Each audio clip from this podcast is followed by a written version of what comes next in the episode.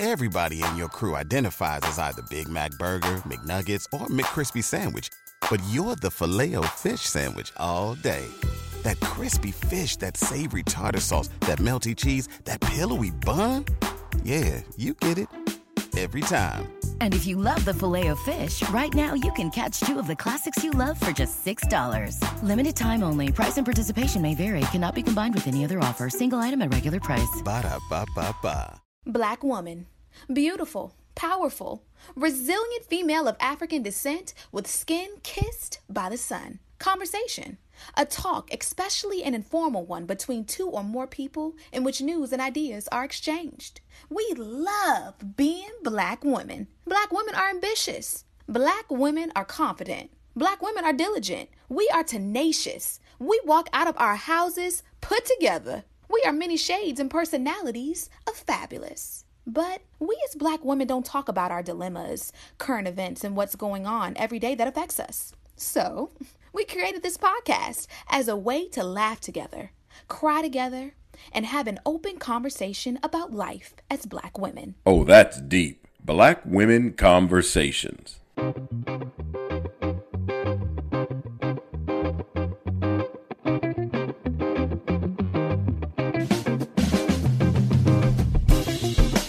Hey, Nicole. Hey, Janine. How has it been this week? Well, this week I am in the mountains with zero reception. I have been at a wedding trying to dodge COVID and I was at a table with the rest of the bridal party because my husband officiated the wedding and I was a bridesmaid in the wedding. And one of the other MFM specialists that was also in the wedding, she turned and she said, what's the likelihood that we catch COVID this weekend? And I said, very high if someone else has COVID. And uh, she said, that's what I thought you would say. I'm like, yes, absolutely. The only thing that pretty much saves us is that that we're pretty much at the same table with the same people we've been with all weekend and we've been tested and it's outside. So prayerfully, no one had COVID there and prayerfully we were distance away from them enough not to catch it. Thank God. Hopefully, no one had COVID. We don't want this to be like the wedding in Maine. Thank God your husband is a, a great minister and he's not crazy like the minister in Maine who then went back and spread it to his church. I know for a fact because I watched you prep. We were on the Zoom because you don't have reception. It's funny. So, for those who don't know, I was watching Nicole get ready. I mean, she took literally every precaution, even down to doing her own hair. She does her own hair regularly and her hair always looks great. But like, she was like, nope, I got it. She was taking every precaution you could imagine. So, if anyone is not going to catch COVID, it's going to be Nicole Plenty. You hear me? Yeah, I hope so. Uh, I hope I have taken enough precautions, but it doesn't make me uber paranoid. I love this friend and she's pushed her wedding off two times. And obviously, if James was officiating, I felt very obligated to go. She was at my wedding with bells and whistles on, and she's always supported me. But ordinarily, if it weren't her, I would not go. I would literally cancel if James was not officiating. And about the hair thing, I'm just picky with hair. I, and it, it wasn't even the COVID thing. I was the only little spot in the wedding. Like, let's be real. The bride is of mixed race. She has some crinkle in her hair, but it's not the same as mine. And when the hairstylist says they've never done curly hair, ethnic curly hair, I was like, I'm good. I am good. You will not, you will not get in my head. I don't blame you. Like, that's something that Yeah. maybe we should talk about in the future. It's a real struggle because everyone can't do our hair, right? Especially when you're in a place that's that you're not familiar with. Like you said, you're literally in the mountains. Like, what do you do? Thank God you had enough sense to bring hair product because I probably would have been stuck with some hard hair that I knew was to crunch and break off the next day. But I would have been like, oh well, gotta do it. I was just afraid. I was like, she's not to be able to comb my hair. She's to have me looking super whack. Everybody else, you know, had these braids in their hair. I don't know. I guess that's a thing to like part your hair and then braid your hair to one side and then put an updo. And I was telling one of the other bridesmaids, I'm like, black people, when we wear our hair down, we've achieved success. We wear our hair up all the time. If you have natural hair, you're probably wearing it up or you wear a twist out all the time. So when we wear it down, it's like fresh and pretty and flowing and we have achieved something, but it's like the opposite way with Caucasians. So, um, I just did not want her to try to do an updo on my hair and then miserably fail. So she couldn't get in my head. So mm-mm. Don't blame Nope. you at all. So listen to how crazy this is. This week we need to mark history because my 80 year old father is now on Facebook. yeah. So as I told people, He's gonna be liking all your stuff. girl so listen not only is he liking things he does stories. I mean he's he seems in a week to have become more proficient in facebook stories than i am and i've been on facebook probably since the beginning. And the crazy part is i mean he literally has found hundreds of friends in a week i mean for goodness sakes and i was like sir what are you doing but he does spend a, the large majority of his time on facebook so i'm sure that his screen time notification is probably crazy right like it's probably like you spend 23 hours a day on facebook right so that is hilarious. I don't know what this man is doing on Facebook. I just pray that it is not illegal. He won't do anything illegal, but I just pray he does not accidentally post something that he's going to regret later because he is 80. So, whew, hide your mamas and God help us all for my father being on He's gonna be Facebook. sliding into the DMs. I hope that he is not. God That is help hilarious. us all, please. I hope that he's not sliding into anybody's DMs. So last week we talked about Niecy Nash and Jessica Betts. I found out that my mom subscribes to People Magazine, so I kind of brodied her magazine and I flipped through it. Which, first of all, let me be very clear. I'm a little disappointed in the article, and I'm a little disappointed because we had all this hype and publicity about it, and literally the cover, it's her on the cor- the top corner. So she's not the cover story. She's not like the big story in it. It's just like a feature, and then look at the corner. Don't you feel a little slighted? Oh yeah. But nonetheless, she did get a feature. So I found out in the article that speaking of sliding in the DMs, that's how they met. Literally, Jessica slid into Niecy's DMs and they met in 2015. They were friends. Niecy was happily married then, and Jessica was in a relationship then. So they just became like super friendly, right? I actually found the title of the article um very refreshing because it literally goes along the lines of what we said last week. The title of the article is I Fell in Love with My Best Friend. Yep. So I took a couple of quotes that Niecy said. So she said that I wasn't suppressing my sexuality before. I don't feel like my marriage is uh, coming out of anywhere, she said, but rather a going into myself and being honest about who I love. I'm not limiting myself on what that love is supposed to look like. So I'm thinking she's pansexual, right? I think you were right, Nicole. You were surprised and you were like, she's always been talking about men. Well, she's not specific to one gender or the other. So I think that we analyzed the situation pretty right. Let's give ourselves a little pat on the back, huh? Yay. Pat on the back. Okay, girls. So what's on your timeline this week? Okay, so I think that you probably know that topic is the killing of Breonna Taylor. I did not want to broach the subject for a number of reasons. The first of it being, I don't feel like I'm a journalist, right? And I feel like this case and this situation and this young lady deserves the top journalist to cover this kind of story. However, I have to get past that and I have to get past my feelings about the case, uh, my disappointment with the case, and I had to get to the point of understanding that if you have a platform and this podcast is our platform it is important to speak out about issues. And so at this point we are we have made the decision a very conscious decision to discuss the Breonna Taylor case. So while Breonna Taylor has been plastered on our timeline and I looked last night um so that I could get the most updated numbers on Instagram there are 805,000 posts about Breonna most of which are memes, um, some sort of catchy way to get people to pay attention to their message. There have been people who have posted very racy pictures. And then um, at the end, it says, Now that I have your attention, how about we arrest the killers of Breonna Taylor?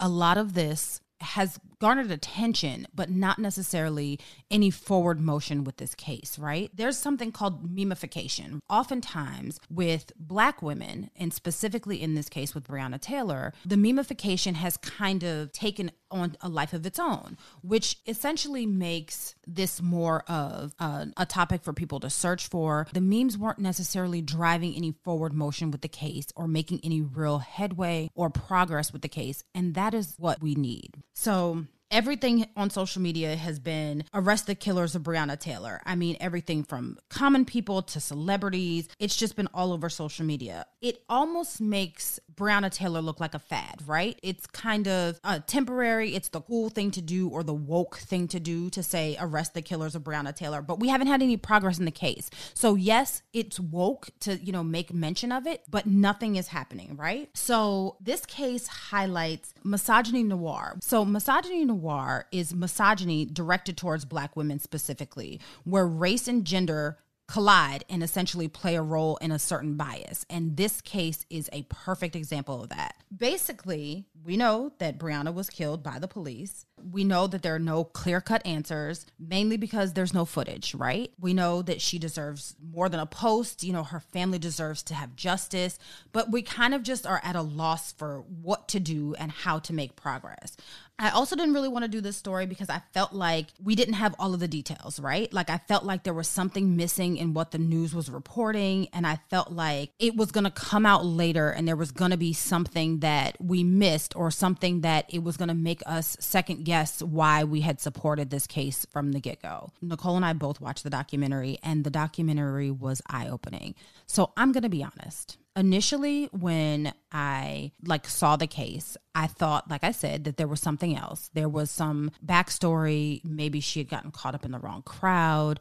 Maybe, you know, this was a situation of mistaken identity. Maybe there was something that we were missing because, you know, up until now, the media portrayed it. It was like we were getting bits and pieces of the story and it wasn't all coming together. Now, after watching the documentary, I understand that the reason why the case is not coming together is because there are a lot of people who were involved. There were a lot of officers involved. There were a lot of um, civilians, I should say, involved in the case, meaning Breonna, her current boyfriend, and her ex boyfriend. There were just a lot of people involved, and there were so many missteps along the way. That is why we didn't have all of the information. But again, the documentary gave that. And I'm not going to go over the entire case. I do strongly suggest that everyone, if you have not seen the documentary, the New York Times presents I believe it's on FX and I believe that it's also on Hulu. I watched it on Hulu. Give it a look. You know, it deserves the attention that it's been getting. And it deserves the attention because I feel like to date, it seems to be the most comprehensive explanation as to what happened on that evening. You will be upset, probably. Likely, if you have a heart, you will most likely be upset, frustrated, angry, mad,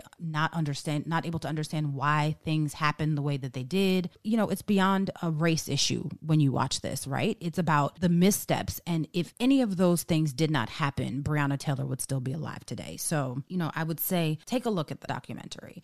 For me, this is not about not having all of the information. It is simply about the respect that is lacked in the Black community. We are not respected as Black women in this society. I can just say it plain because yes, we're always waiting on where where's the rest of the information? Where's the explanation? We don't want to misspeak. And then all of a sudden it's like, aha, gotcha. Uh, this is why this black woman was shot. She was with the wrong crowd, or she was doing this, or she was doing that. But we have to step back and say, okay, if this was not a black woman, would she have been treated in this manner? So if we thought, because initially I thought, oh, they were looking for her boyfriend. He was being followed because of drug charges. But even if that were the case, which was not the case, they were looking for an ex. So that was not even the case. An ex that hadn't been there since the beginning of, he was in jail initially, uh, got out of jail, one was, was not with her. She was with a completely different man who had no record. Even if that were the case though, even even if her boyfriend had charges, should they have kicked in their door in the middle of the night and opened fire? People were firing from outside of the home. That is unacceptable. I don't think that that would have been the case if she had not been an African American woman. When a Caucasian boy, and I'll say boy because it looked like a boy, can go and shoot up a church in South Carolina and the police apprehend him without a scratch and then take him to Burger King on the way to jail versus a no knock warrant being issued on data that was outdated. Where is the respect there? I agree. So, part of my research for this was trying to find some statistics, right? And I wasn't able to find any succinct statistics from any government organization. However, I was able to find a few statistics from the Washington Post. And the Washington Post started tracking the deaths of African Americans at the hands of the police in 2015. I'm going to give you a couple of statistics from that. Since 2015, according to the Washington Post, police have fatally shot and or killed, so that means killed them without a firearm, nearly 250 women. 89 of those women were killed in their homes, like Breonna Taylor. Black women have accounted for less than 1% of overall fatal shootings of females, let me say that. That subset of black women, who are 13% of the female population, account for 20% of the deaths by the hands of the police. Much like any other cause of death, our fatality rate is so much higher. And I just wonder why it's the same question that we would ask as to you know why black people in general make up such a large portion of the people who die in custody and or while being apprehended by the police but black women specifically and I think that it hurts more because, like you said, Nicole, it doesn't get the attention that it needs. Yeah, it might get the attention on social media. It might get the attention of a journalist here or there or a celebrity here or there. But are we really making any progress? Do we just have another problem that we've uncovered that's being highlighted by the death of Breonna Taylor? Part of the reason why I think it was important to talk about this case this week specifically, Nicole, is because we had two victories this week, right? And I'm going to call them victories because they seem to be the first sign of forward motion since Breonna Taylor's uh, March 13th death, right? Breonna Taylor was killed six months ago today. With that being said, six months has gone past and we are literally just getting glimpses of forward momentum in this case. So the first one is this week we found out that the mayor announced that Yvette Gentry will be the interim police chief. She's a black woman. I applaud them for making the decision to to bring a black woman in to take over the post. They brought her out of retirement. She was deputy chief when she retired in 2014 and Gentry agreed to come back and serve in the role until they come up with a permanent chief, which I think is smart. I think that the climate there right now is cause for them to bring in an African American woman. She was deputy chief before, so she has experience clearly had a very successful career till retirement. So I think that that's a, a plus. Someone that looks like Breonna Taylor, that looks like us, that will, you know, hopefully have some sort of compassion for the things that African American women go through. Someone that can maybe neutralize the the situation um, and hopefully help to get some more progress. And then the second glimmer of hope that we got this week is the announcement that a grand jury will hear the findings of Breonna's case. We would hope that after the announcement of the grand jury that Attorney General Daniel Cameron will make some sort of announcement about the indictment um, after the jury finding. I pray so. Um, those are teeny tiny steps and it's bad that we have to say that these are our successes for the week because these are not successes. Cameron gave that speech at the RNC and he mentioned justice for Breonna Taylor. And I was sitting there thinking, well, you're the person that can actually make sure that the charges stick. So why are you all talking no action? I don't have much faith in him, although he is a black man. And you would think that he would identify with the social injustices we go through, but that is not always the case. And that's why our sister girl that got appointed to the interim chief position, the verdict's still out on that too. So I am a wait and see type person. So I am going to wait. I am not going to hold my breath. It would not surprise me if things continue to move slowly in the great state of Kentucky. You're a Kentucky listener. Make sure you spread the word. Go ahead and, and, uh, write your elected officials and let them know how you feel because we can't just be silent and post stuff to our friends here and there. We do have to contact our elected officials and hold them responsible for what they say they're going to do. And that is to be the voice for the people. And if we're not voicing our concerns to elected officials, then what concerns are they voicing? They're voicing the concerns of those that speak, not those that don't speak. So please be vocal and be active. And I'd just like to add one thing, Nicole. Every elected official has a website, right? Every elected official has a media team. Every elected official has some sort of correspondent that is their job to contact you and to listen to your concerns, right? That's what your tax dollars pay for. And whether you utilize it or not, you're still paying for it, right? So get the most out of your money, get the most out of your vote. And while I know that the um, presidential elections are coming up this November, I think that it's important to make note that this is a perfect example of making sure that you vote in your local elections, right? The local elections are what make or break cases like this because the people that are in charge locally are the ones that make the decisions for your life. They make the decisions about the police force. They make decisions about how the police are funded in your local community. They make those decisions that could literally be life or death for you. So it's really important to make sure that you vote in not only the general election, but the primaries. It's very, very important. Also, make sure you register. So the registration deadlines are coming up quickly. This whole month of October, there are going to be different state deadlines. So if you're in Texas, the deadline is October 5th. You can't just show up at the polls not register to vote. You have to go and register to vote. That is a real thing. Don't just think you're going to show up on the day of the election. Make sure you know when the registration deadline is and make sure you're registered. We can post the registration deadlines and we can post the mail in deadlines. We will post all of this information. So we will find the deadlines for each state and make sure that we post that so that you all can share it. This is all about sharing it with your community, right? Like make sure that you're not just holding the information to yourself, share it with someone else. So, today, rather than sharing our personal stories or sharing stories that you all write into us, which we love, by the way, we decided that we're going to share some of the stories of the 250 African American women who have been killed by the police or in police custody. As you all know, I'm from the DMV. I thankfully only found um, a few cases in the DMV area. I decided to go with the death of Natasha McKenna. I did some research and I found multiple articles, everything from the Huffington Post to Wikipedia. I'm crediting the sources, but you can find this story anywhere. But I'm going to give you brief details about the story, and then Nicole and I are going to talk through it.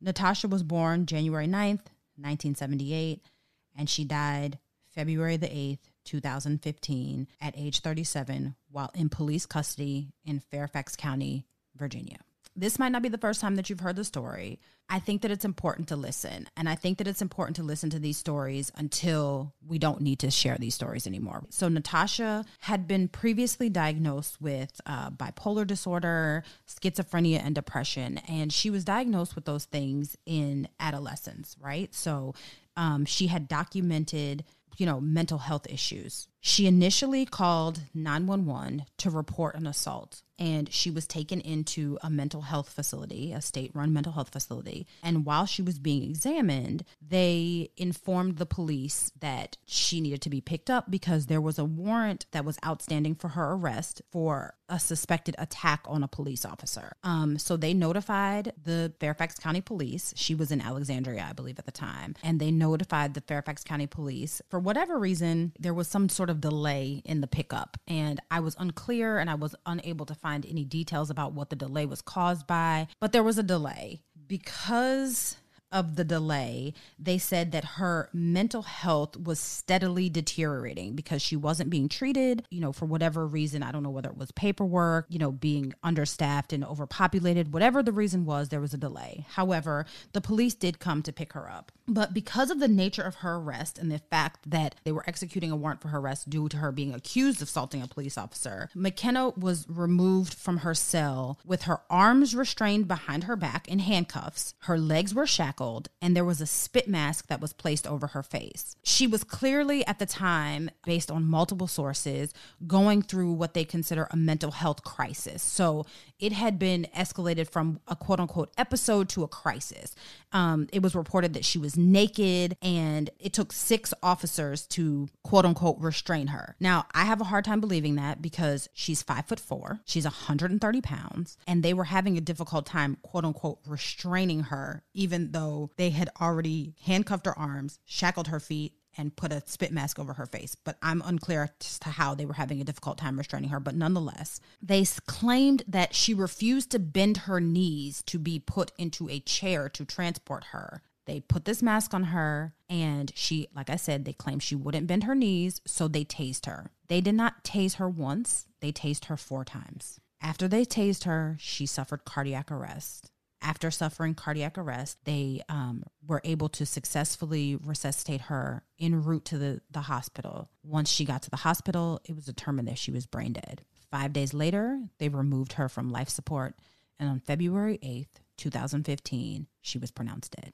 this case has a lot of flaws. So, one, the patient, and I'll say patient because she should have been a patient in a psych ward and not in a jail. So, the patient was picked up because of concern for a past assault uh, to an officer. Now, whether what her mental state was at that time, we don't know, but we know that her mental state uh, was very obviously uh, not stable, according to reports of this case. Um, they knew that she wasn't stable because they were getting ready to transport her to a psychiatric facility. So, if you know you're working with a psychiatric patient, why do you not have the training to know? Hey, this person is not going to be able to follow commands. This person is not oriented enough and logical enough at that time to comprehend the things that you're saying. The person was schizophrenic. Who knows? She could have been having paranoid delusions, hearing voices telling her that the cops were out to get her or that they were going to kill her or anything. That is what happens when we have patients that are not treated uh, properly or, and even some that are treated properly. Some schizophrenics are very, very, very, very difficult Furthermore, why did this officer feel a need to tase somebody four times? Um, we know that if you are shocking a patient that's already on medicines that have the side effects of causing uh, cardiac arrhythmias, that's something that the officer should know.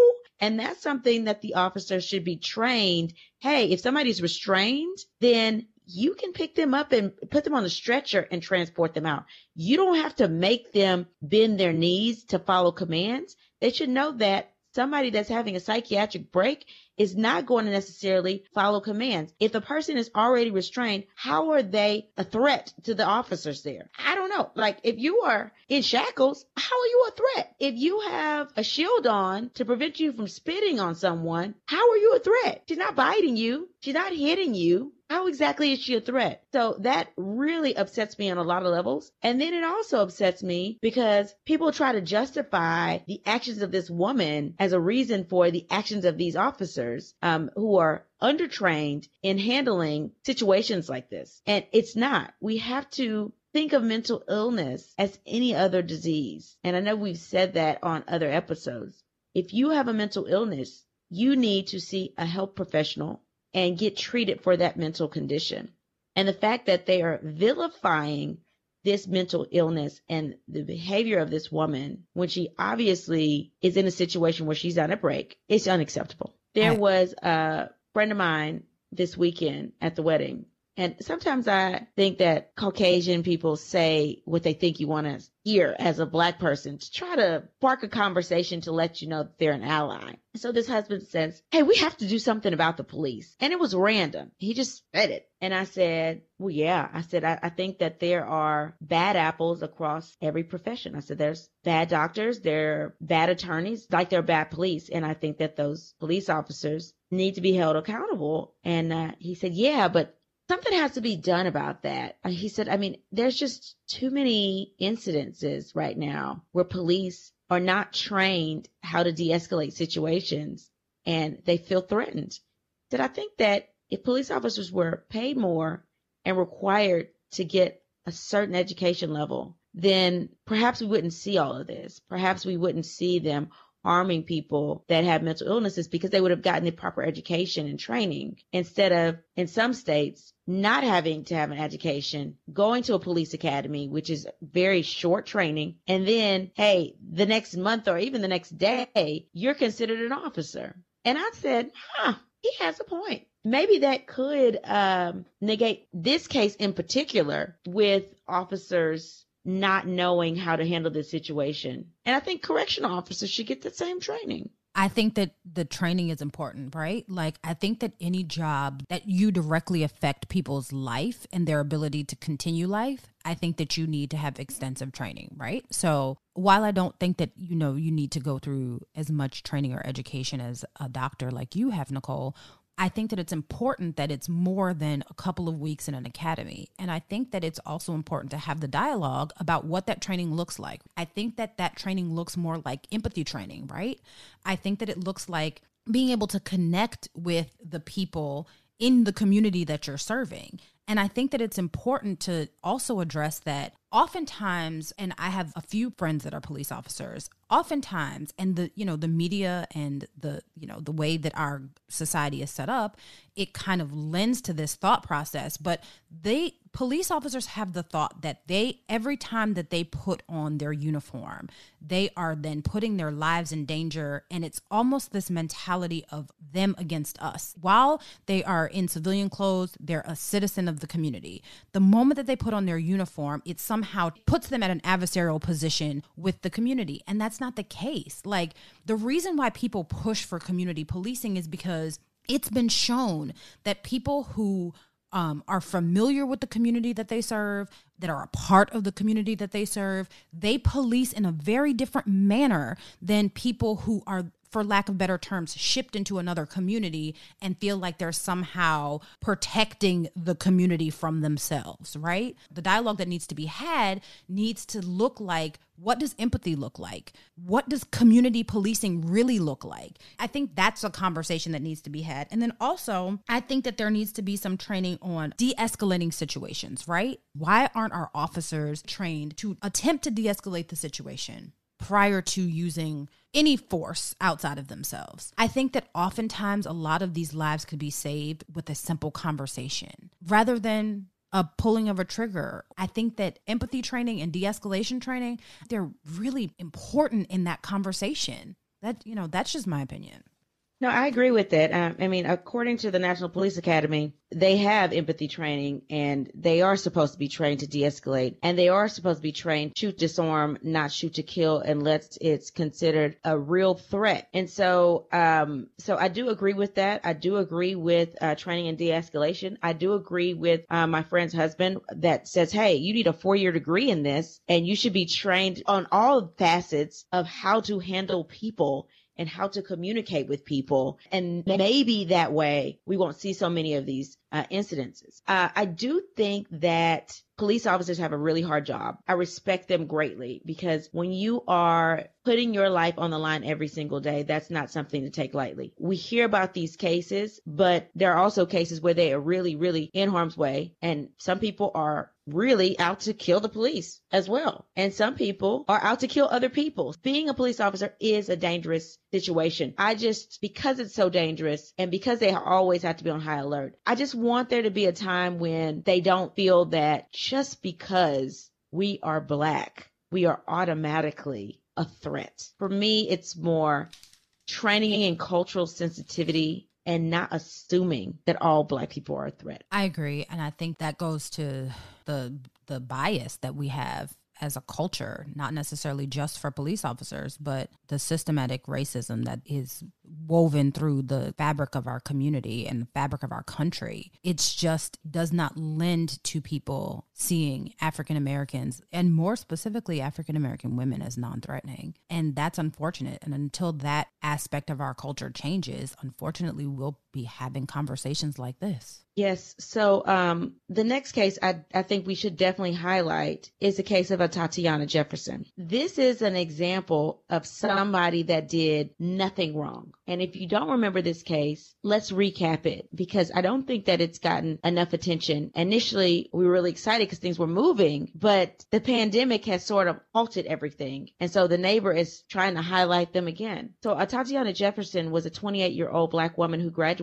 from my alma mater, Xavier University of Louisiana in 2014. She worked in human resources and cared for her ailing mother and her young nephew in the home in which she was killed. Officers went to the home of Atatiana Jefferson on East Allen Avenue on the early morning of October 12, 2019, after responding to a call from a neighbor about the front door of the house being open. Tatiana was on the couch with her eight year old nephew playing video games. According to her nephew, they heard noises outside the window, so Tatiana got her gun from her purse and walked toward the window to see what was going on and was shot. Based on footage from his own body cam video, Officer Aaron Dean walked around Tatiana's home, shined a flashlight into a window, shouting, Put your hands up, show me your hands, and less than a second later, fired a shot through her window. Authorities confirmed he did not identify himself as an officer at any point. According to his statement, he felt a threat because he thought he saw her with a gun through the window. This gun, or even an obscure object looking like a gun, was not identified on the body cam at all.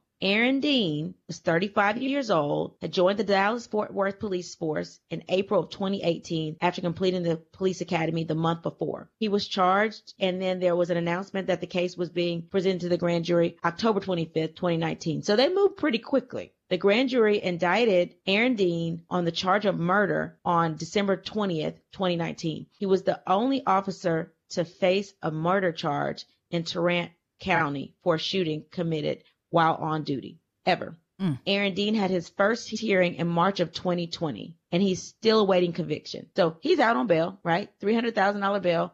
James Smith was the next door neighbor who called the police. He was interviewed by BBC News this summer and said he will never, ever call the police again. He was concerned that Yolanda Carr, who's Atatiana's mother, had a heart problem and had been in and out of the ICU. His niece and nephew woke him up around 2:30 a.m. that morning of October 12th and said the front door was open. He went across the street and saw the door open and the lawn supplies were still out and he said that was unusual. So he called a number for a wellness check. He said he knew that the police would come and they would knock on the door, do a wellness check to make sure that Yolanda was okay. And he said he won't ever do it again and he described Tatiana as being very kind. He said a few days before the killing, there had been a car crash on the street. He remembers Tatiana rushed out to help and she stayed with the people in the car until the ambulance came. That was just her nature, he says. He intended to become a doctor, he says, before going silent for a moment. But that's not what's going to happen now. Sometimes he would mow their lawn for them. Tatiana would bring him water and they just chat. The day that she died, she had been mowing the lawn herself showing her nephew how to do it. He thinks that Atatiana's case is going to be forgotten. They have postponed the trial because of the pandemic. So why are black women considered automatically a threat? I mean, I'm at a loss for words. And you know me, it, and anybody that it, knows it, me knows that that's not a common occurrence. I mean, literally doing everything that you're supposed to do you're a model citizen you help your your neighbors. If i'm not mistaken she was at the house taking care of her mother correct? She was at the house taking care of her nephew. Her mother was actually in the hospital mm. and was too sick to attend her daughter's funeral at the time. Her mother was in the icu um, i'd like to point out something that um, james said. He said that he'll never call the police again.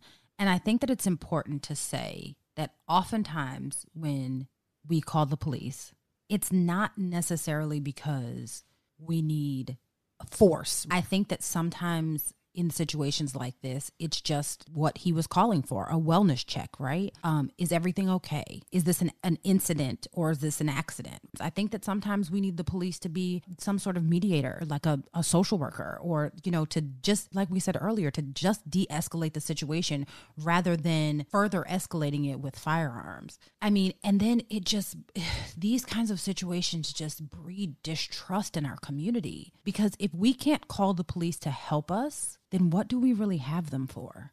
This man is, he said he will live with this guilt for the rest of his life. He said the mother, Yolanda Carr, is a model citizen and he's a postal worker and they were supposed to be enjoying their accomplishments. She was a nurse that raised her kids to go to college. Tatiana was a college graduate. He had kids. He'd worked hard to get them through school. And she had bought that house about four years before she died, and she was proud of that home, of her new home. And he said that it's a neighborhood that you keep your grass cut, you trim the trees, and you're proud of what you have. And he spoke of accounts of, you know, it will never be the same. He said, when I go into my driveway, I look next door and that's their driveway. When I look in my dining room out of the window, I look into their dining room and he's reflecting on all of these memories. And then, you know, Tatiana's mother, well, her father died first. So father died four weeks after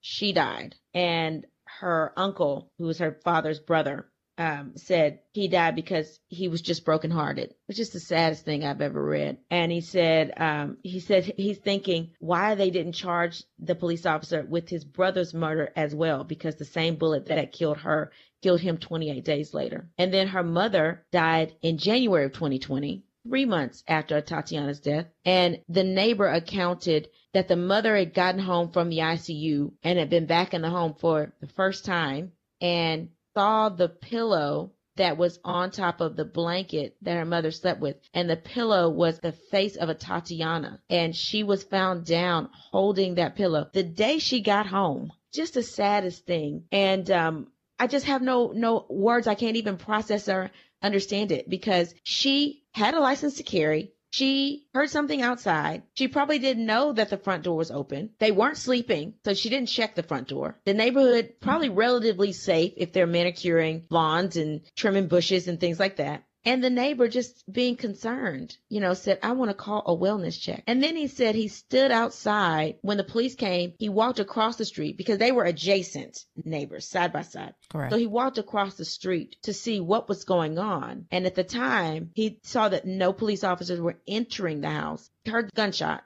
And he said, nobody would tell him what what happened. He see, saw all these other officers come. Nobody would tell him what happened, and he sat outside across the street for six hours until he watched them bring the body out of the house. And at that time, he knew that she was dead. And I just, I can't even fathom that. And then he said that no one talked to him. Nobody's talked to him since that day. So he's like, if they've been doing an investigation, why has he not been talked to multiple times? And then he also talked about George Floyd and how all that outrage happened over George Floyd. And he, he was thinking, well, why did this outrage not happen over Atatiana? Right. And we think back, the Breonna Taylor case didn't get any attention until black men also started dying and people started to protest Ahmaud Arbery, him being killed when he was jogging through his neighborhood, which is a tragedy in itself. But Breonna Taylor's case did not get the attention that it needed until black men also were in the limelight. Correct. And it took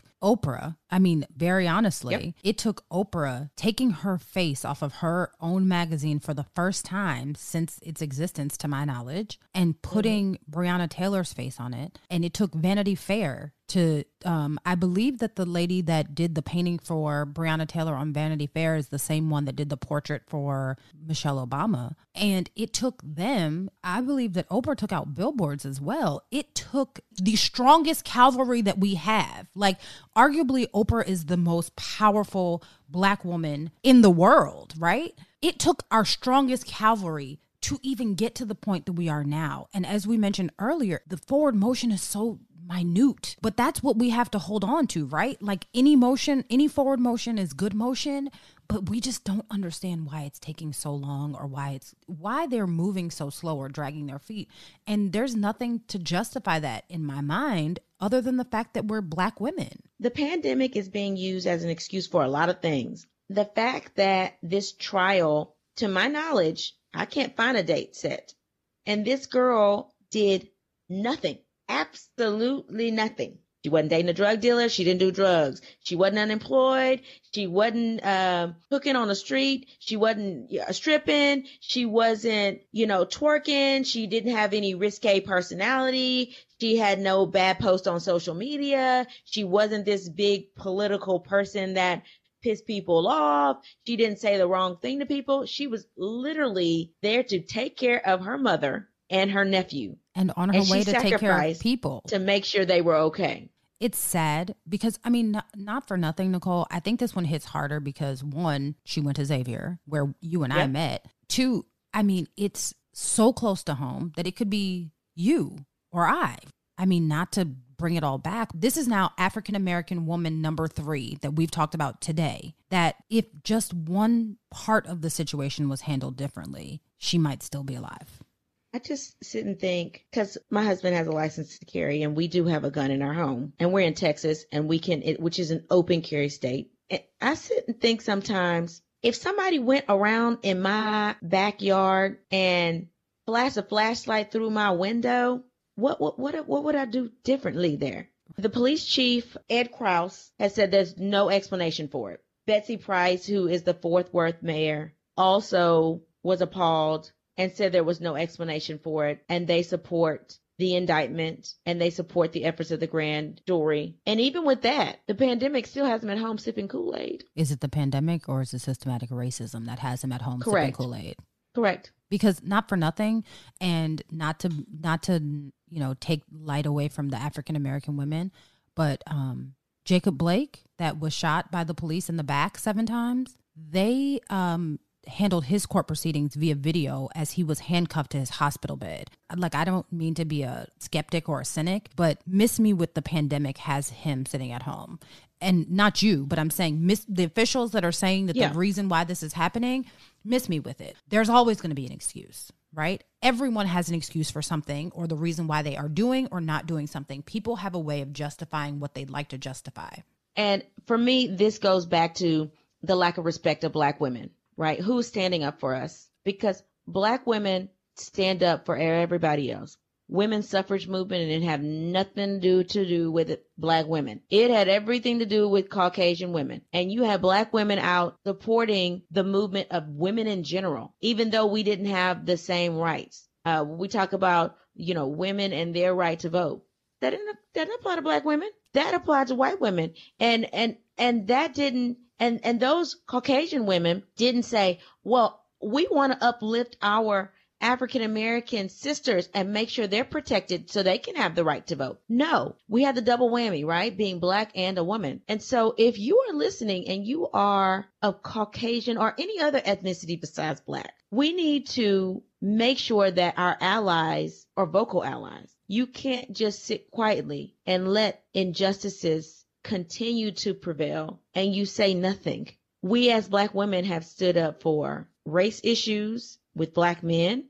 We've stood up for women's issues. We've stood up for LGBTQ plus issues. We've stood up for a lot of things, childhood issues. We've stood up for healthcare issues, but nobody is standing up for us. It's time for people to finally recognize black women in all avenues, whether that's making sure we have the social justice that we need, whether that is equal pay for equal work. Because realistically, there shouldn't be a reason that black women make 62% on the dollar of what white men make. That should be unheard of. And it shouldn't be that we are the second highest racial group to be employed fully and be the lowest on the pay grade besides Hispanic women. Hispanic women are lower than African American women. when you think about how women, specifically African American women, have, and I'm going to say it, have built this country. Yep. You know, I mean, maybe not physically brick and mortar built it, but cooked for your family, raised your children. I mean, created some of the things that we cannot live without today. As you said, stood up for every social justice issue that there is to no to to really no benefit of our own and yet we're overlooked and stepped on and often not even given a seat at the table. I mean, we're still fighting for representation. Like, I think that they hear us, but are they really listening, right? And I don't want to feel like this, but I feel a mixture of disgust and disappointment. I'm disgusted because it's taken this long and that we still have to have this conversation in 2020. I'm disappointed because I don't really see a clear cut end in sight. And I'm fearful because I fear that this 250 women will turn into 300 women or more before we have some real, succinct, like sturdy, legitimate forward progress. And those are the women we know of. That's correct. Those are the women that we know of where race and gender was reported because there are many cases, I mean, hundreds of thousands of cases where they are not mentioned.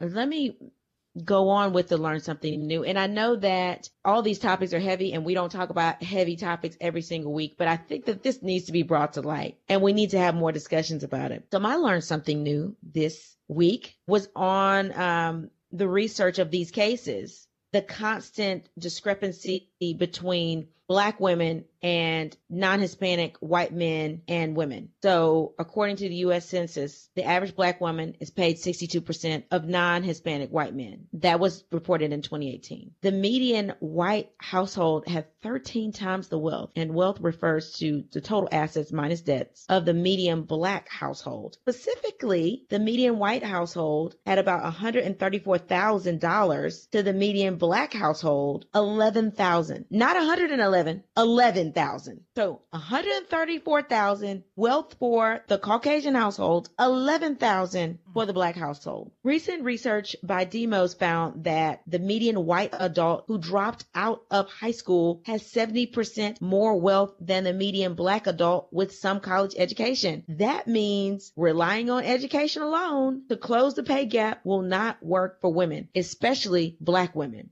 which I thought was a shame. Black women, you make sure you negotiate. You make sure you ask for pay transparency. And there's nothing wrong with that. Making sure you know where the dollars and cents are and how you get paid what you get paid. That's a way to empower ourselves. Okay, I'm off my soapbox. I'm going to tell you what I learned. So, I watched a video last night. The New Orleans Saints have decided that their mission this season is going to be to focus on women, specifically black women, and they've partnered with the Say Her Name movement. The video that I watched was um, Demario Davis and Terron Armstead, and they basically said that they recognize that in our country that there's so much emphasis on the deaths of African American men at the hands of the police, and there's so many African American women that have been killed by the police that are overlooked, and they felt like it was important to bring social justice. It kind of gives me hope